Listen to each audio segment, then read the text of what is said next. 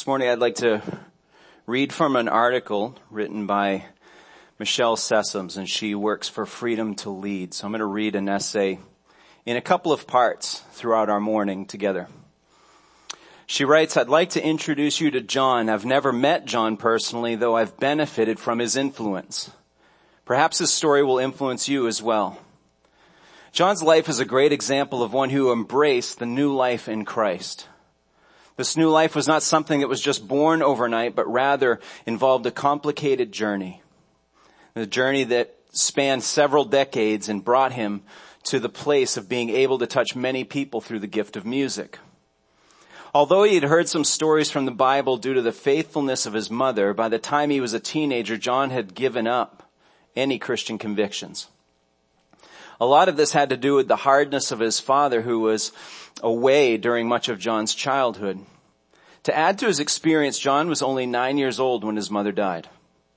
Perhaps his father was absent, or I'm sorry, because his father was absent and his mother was dead, John was sent away to school until he was old enough to join his father in the business. When his father retired, John was left alone at 19 years of age and he found a mentor and learned the ways of this business. Like many boys of his youth, John soon fell in love as if, as if his story didn't already have enough twists and turns. This was where John's life took the most dramatic turn. One day while visiting his new love interest, Mary, John was kidnapped. He was kidnapped by a gang of sailors and forced to serve in the British Royal Navy on board the Harwick. Michelle writes, you see, the reason I've never met John personally is mostly due to the fact that he was born in 1725. Bitter about life and toward Christianity because of his circumstances, John began his downward spiral into degradation.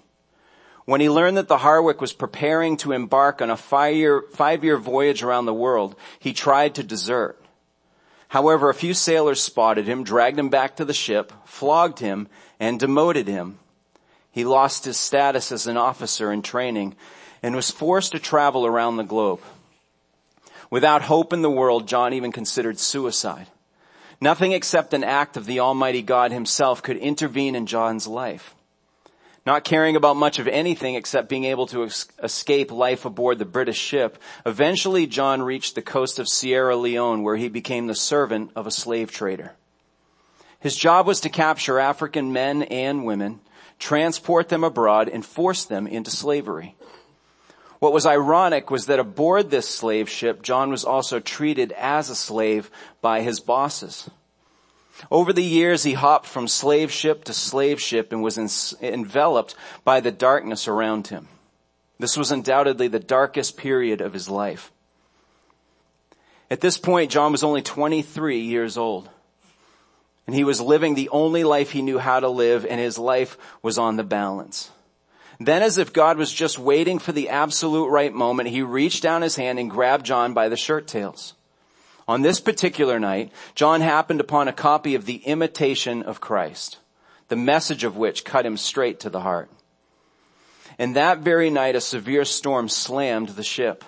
Everyone on board almost sank to the watery grave below. Almost. At a different time, also at sea, John became ill with a violent fever and asked for mercy from God, from the God he had rejected years before, but somehow knew was still there. And in the midst of these storms, John came to the only possible conclusion that he was a sinner in need of forgiveness. John later said these events were the turning point in his life. He started going to church and when he and Mary got married, he promised her that he would live an upright life and he also promised her that he would secure a respectable lifestyle. Old life, new life. With this new life in Christ, John was immediately transformed. Or was he? Earlier, Pastor Tom prayed that we would be protected or at least moved away from our slavery to sin, and that is truly what's in us. And Jesus is addressing a crowd of Jews. And when we see this in our text in John 8, there's always some kind of distinguishing uh, feature as to who he's really talking to, who's his audience as he's addressing these things. And we have a bit of a clue here as we come to John 8 verse 31. We're going to spend just a couple minutes in this passage. Jesus said to the Jews who had believed him, that's a very important phrase for us to remember throughout this morning. This is what he says. If you abide in my word, you're truly my disciples and you will know the truth and the truth will set you free. Don't we know that phrase? Used over and over and in so many different contexts. So here's Jesus offering them freedom, those that believed him, and their response is, in verse 33, we're offspring of Abraham. We've never been enslaved to anyone. How is it that you tell us that we will become free? So Jesus answered them and said, truly, truly, I say to you, everyone who practices sin is a slave to sin. The bottom line is that sin is not a very popular topic. We can talk about sin culturally as long as we're talking about what people that aren't uh, doing the right thing society approves of are doing. We can say that people that are against certain popular stand, uh, standpoints, they're guilty of sin, but we don't want to talk about the fact that we all are prone to sin or even as the scriptures would say that we were born in our sin. And the way that we commit sin, if you will, or the way that we are involved in sin is, is one of two ways and usually both. We either commit things that we shouldn't do, or we omit to do the things that we should be doing. Either way, the standard of the holiness of God, the purity of God, is what we continue to fall short of because we are draped in sin. The scripture would say that it's because, it's not just because we, um, we're called sinners because we've acted out on that sin and we've done some bad things or we haven't done some good things. We don't do the good things we should do and we do the bad things we shouldn't do because we're already sinners theologically speaking, we understand that because a result of Adam and Eve's sin, that's the generational curse, if you will, that was handed down through all of the, continuing generations.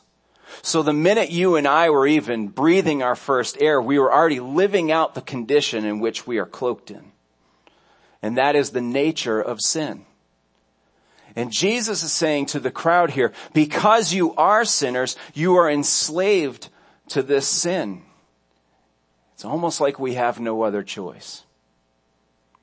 The sin that Jesus is talking about and the sin that is in the nature of who we are brings with it this guilt. It, it's like a, a, a blinking light on our dashboard that says something's wrong here and we feel it. We, we experience the downfall of it. We, we pay the price in our relationships or in our finances or in our health.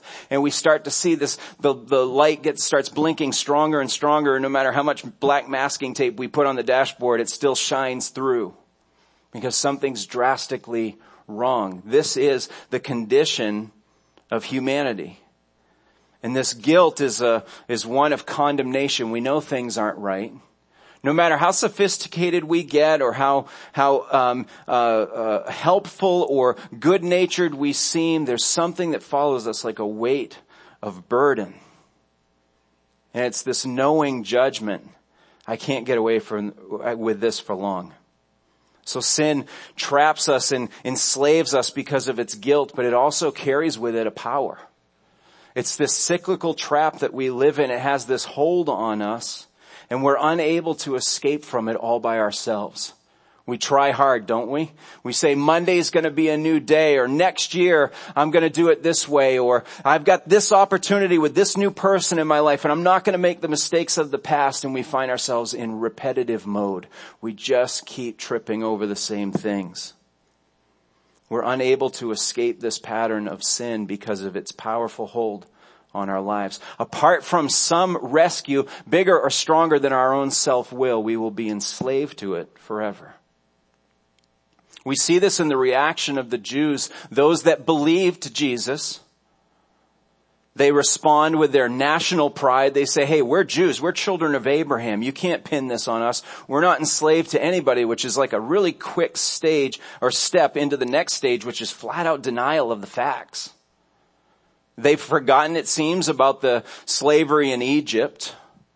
They just got done celebrating in our text, right? How the Lord led them out faithfully with a light in the sky and with water from the rock and food for their bellies and everything. What were they escaping from? Slavery. Assyria, same problem, Babylon, and they're currently listening to Jesus and interacting with him under a Roman occupation. As they're talking, there's probably soldiers going around. They're not in charge. Denial is extremely strong because of the enslavement of sin. We don't want to face the facts. We don't want to admit that it has a hold on us. What do we always say? I can quit anytime I want to, right? John Calvin said, the greater the mass of vices anyone is buried under, the more fiercely and bombastically does he extol free will. I can stop anytime I want. It doesn't really have a hold on me. It really isn't owning me. I own it. Sin has an incredible power on us in our nature. We're doing things a little bit differently this morning. We're leading our church through some corporate prayer time and some worship time. And it was important for us to do it at this stage of the text because it's, it's such a powerful example of how you and I can so easily be like the Jewish audience of Jesus' day who doesn't really think the message is for them. There's so many things he's doing they appreciate. There's things that they can relate to. There's things that they're excited about that Jesus brings. But when he says, if you abide in me, I will make you free, they're like, who do you think you're talking to? We're Americans. We're top of the food chain. I can stop this sin anytime I want to. Or sometimes we react by saying, please don't bring this up. I don't want to look at the negative aspects of my life. You just acknowledging it makes me fearful that I'm going to be enslaved to this forever. We reject the hope that comes from Jesus, the freedom that can be found in Him for all of those reasons. And I think it's important for us as a body to take some time to pray through those things. Let's pray for light to illumine our hearts so that we see where we're, where we're prone to denial, where we see where we're prone to refusal of Jesus' grace in our life that we can offer before him the sins that, that rule and enslave us. And then as we move into the second part of our service, we're going to be able to celebrate the freedom that he's promising those that abide in him. And we'll be praising him for the work on the cross as we just had Mary Ann pray in that song Mercy Tree, that this isn't just to bring us into doom and gloom and say we're sunk and we're done. This is moving us towards praise because he's the only one with the answer. He's the only one that was able to smash the power of sin in our hearts and in the world. So let's take some time to pray together and let's prepare our hearts for more of what the Lord would want to do for us this morning.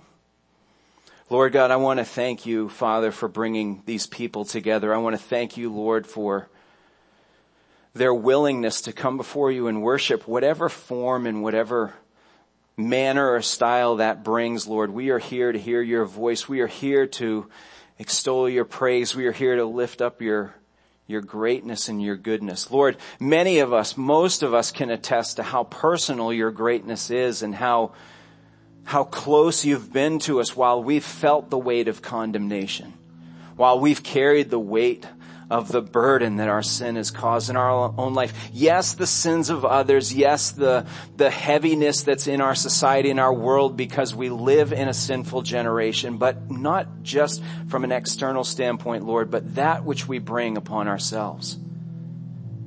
Lord, lead us into a confession of our own sinfulness that keeps us from being close to you.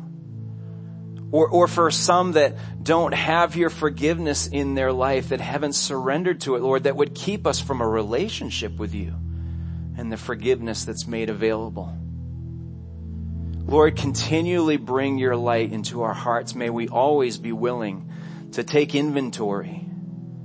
We hold everybody else accountable for what they do and what they say, how they aid and support us or how they hinder us and offend us, Lord. It's, it's amazing how quick we are to take inventory of other people's hearts. And yet we never slow down, it would seem, and ask you to do the same in us.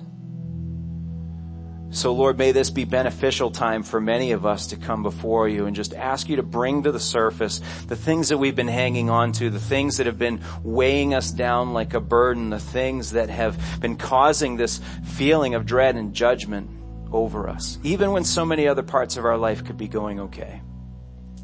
You came to save every part of us, Lord. You came to rescue every chamber of our metaphorical hearts. And so Lord, we thank you for your mercy this morning. We thank you for giving us your word. We thank you, Lord, for sending your son to do what only he could do to pay the price for us so that we could even be heard by you this morning. Continue to move in your people, Lord. May you draw us closer to one another. Give us unity of the spirit, of the spirit and the fellowship of peace because we are quick to confess our own faults and flaws and uphold the goodness in others and pray for their protection. Do great things in our church in the midst this morning. It's in your name we pray. Amen.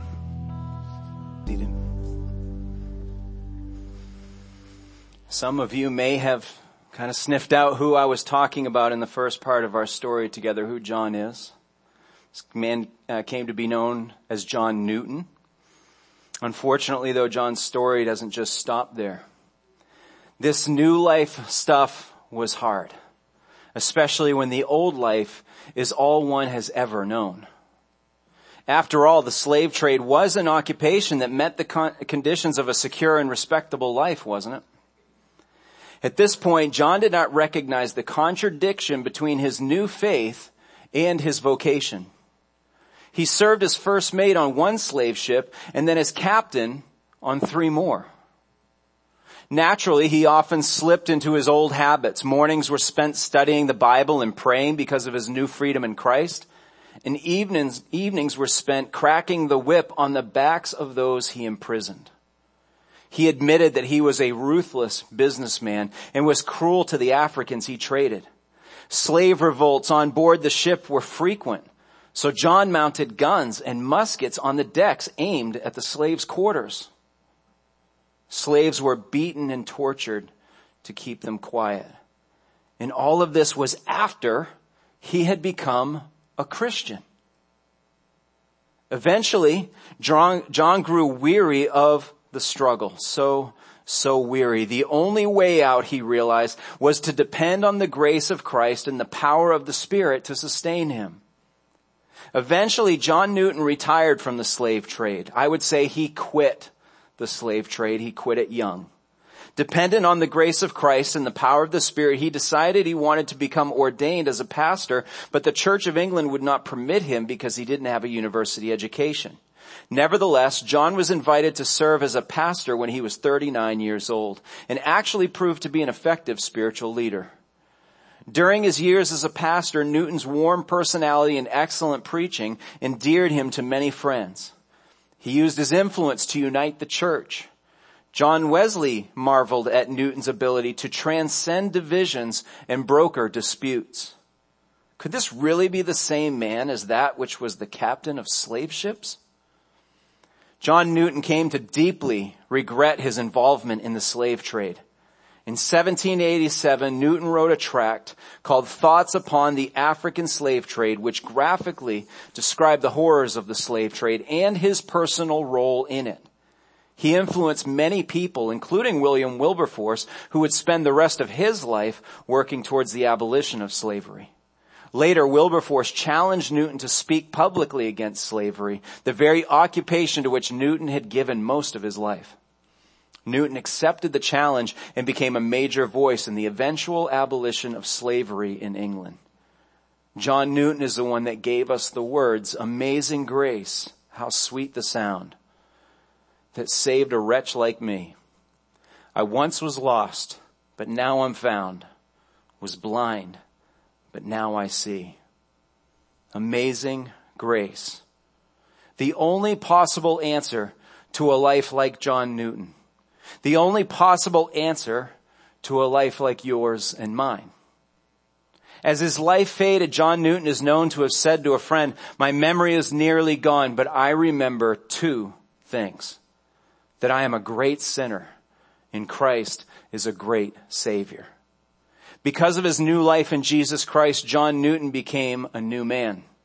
On his gravestone, the following words say it all.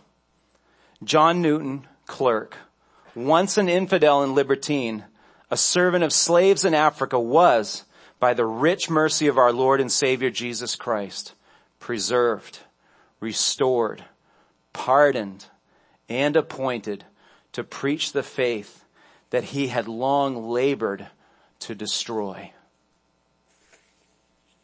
Remember I said that in Jesus' audience, the phrase they believed Jesus was incredibly important for us to anchor our thoughts around.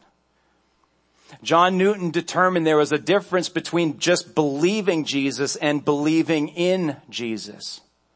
We've seen that uh, distinction in the crowds that Jesus is talking to in the last several chapters. There were those that were following him earnestly, and there were those who were following him disingenuously, but still interested, but still fascinated, but not enough that would change who they were, the conduct in which they live, or the freedom in which they would walk in.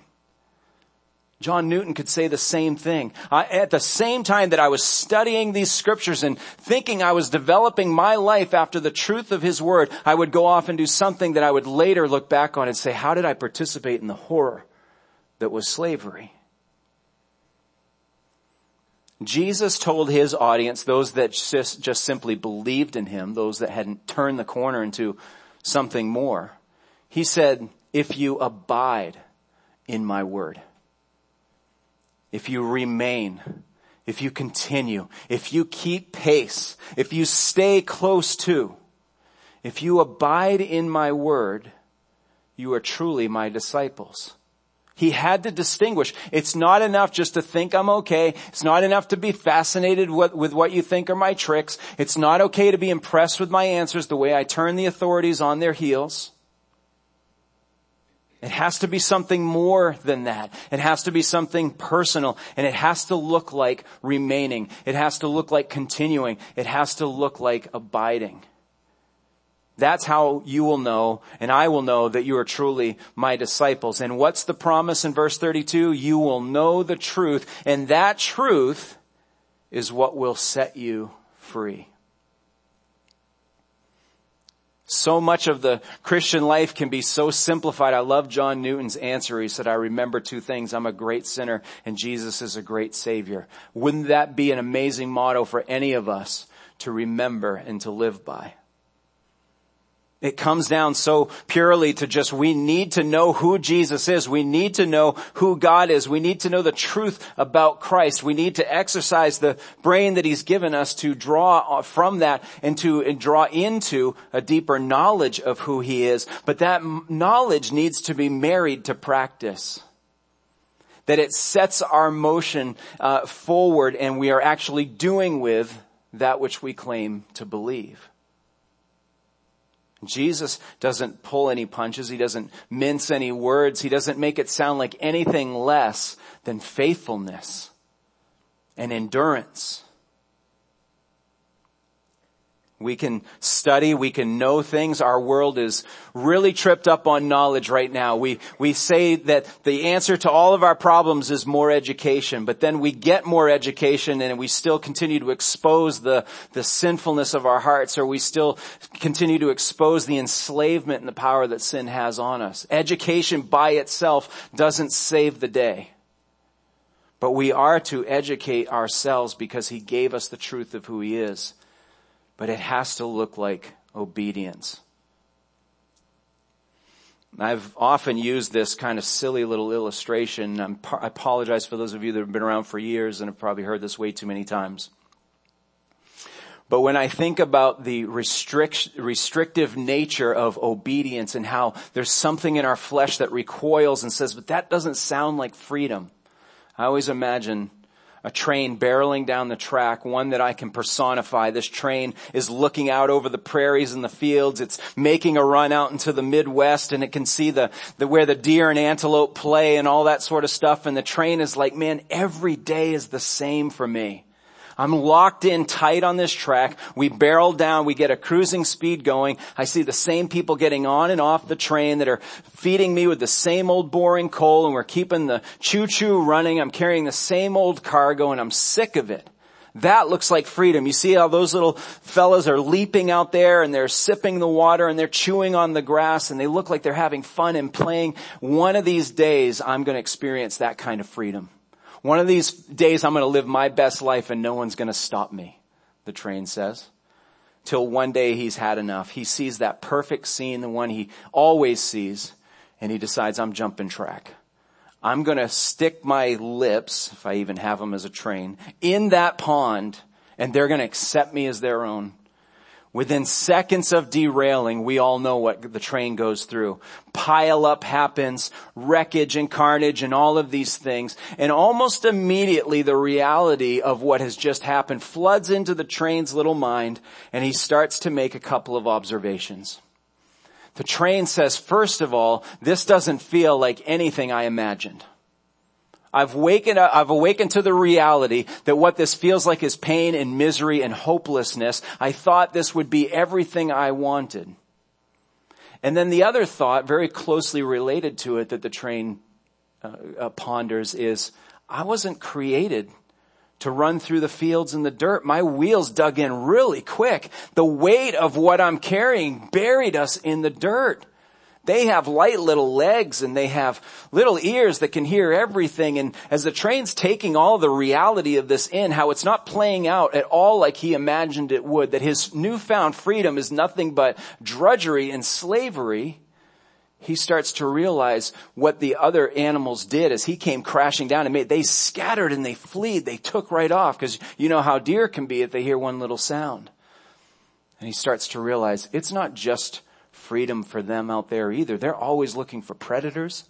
Every little sound they hear, they're taking off. What I think looks like rest and relaxation is just them trying to find a little safety just to nourish themselves a little bit before they're under attack again.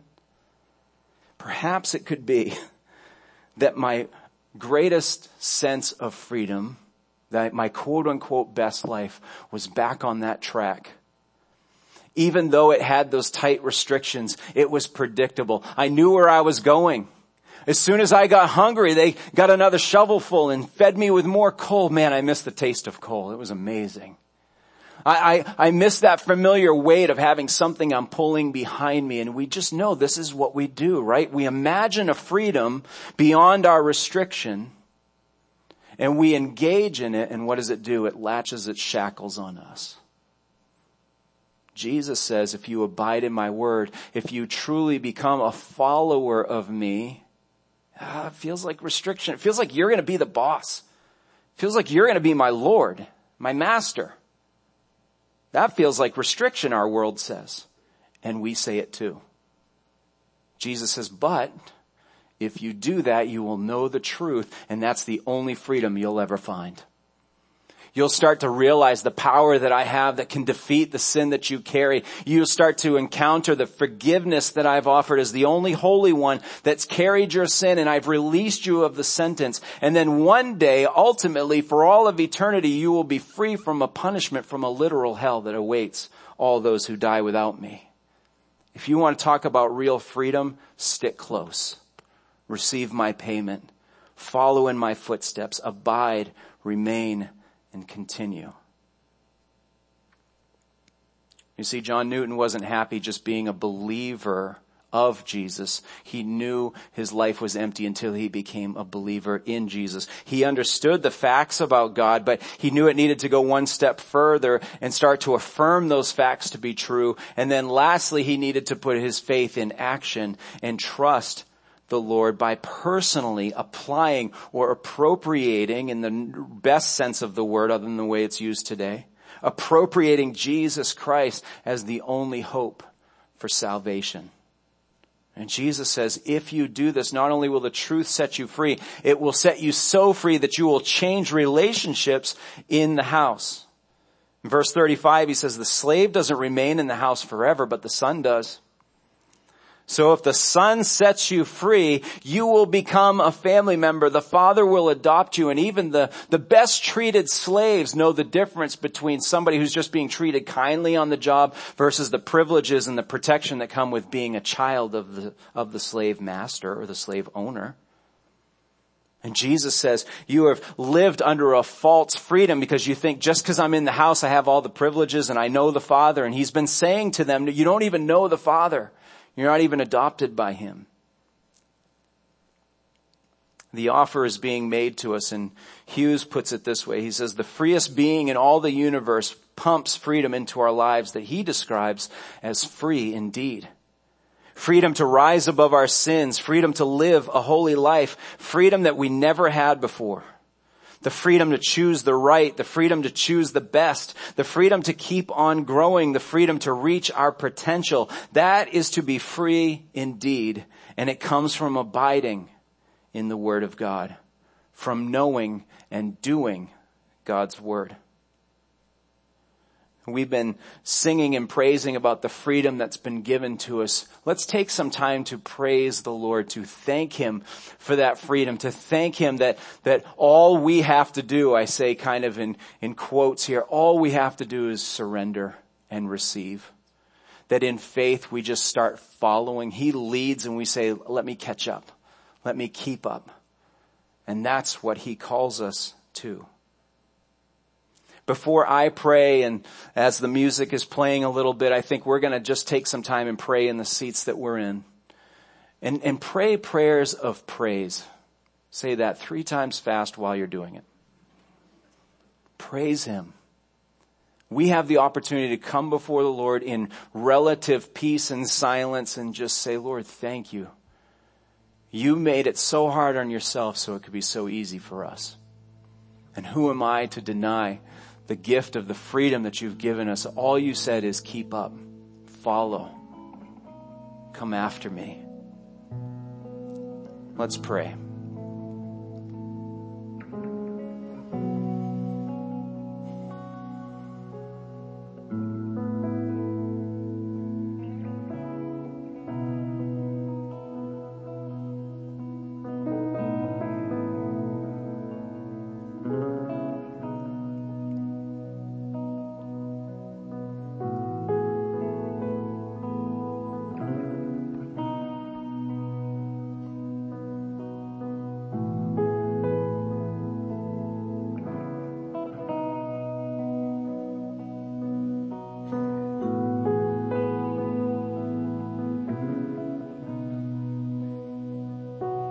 God, I thank you for the rescue that you've provided. Before knowing you, before being encountered by your grace, we were in a cyclical pattern of just being in chains, unable to get out of our own way, and able to make restitution for the wrongs that we've done. But then your love broke through called us to no longer be slaves to sin, but to be sons of the Most High God, to be daughters of the King.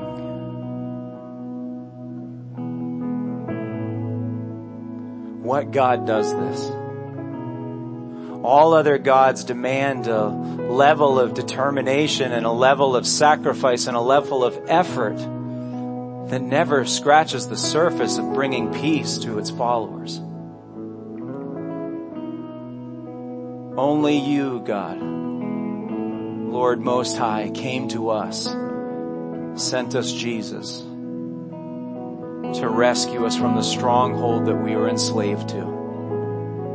What freedom we've been given. Lord, we are desperate for your nudge and for your faith, Lord, to infuse our lives because we so often want to rest in knowing about you.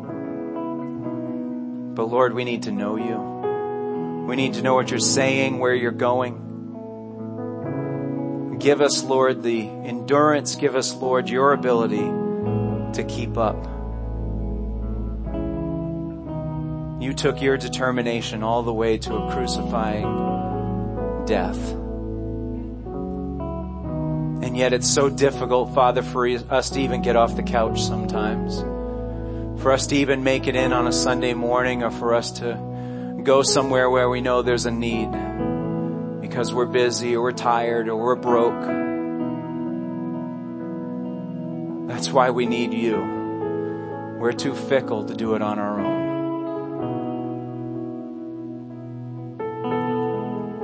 Thank you, Lord, for revealing your truth. Thank you for giving us you, making you knowable through the word that we've been given. Lord, collectively today we come together as a body in Christ and having confessed our sin and having thanked you for our freedom, Lord, we espouse our beliefs and we anchor ourselves in truth, God. We believe in God our Father. We believe in Christ the Son. We believe in the Holy Spirit. Our God is three in one. We believe in the resurrection that He will rise again. For we believe in the name of Jesus. Amen. Would you please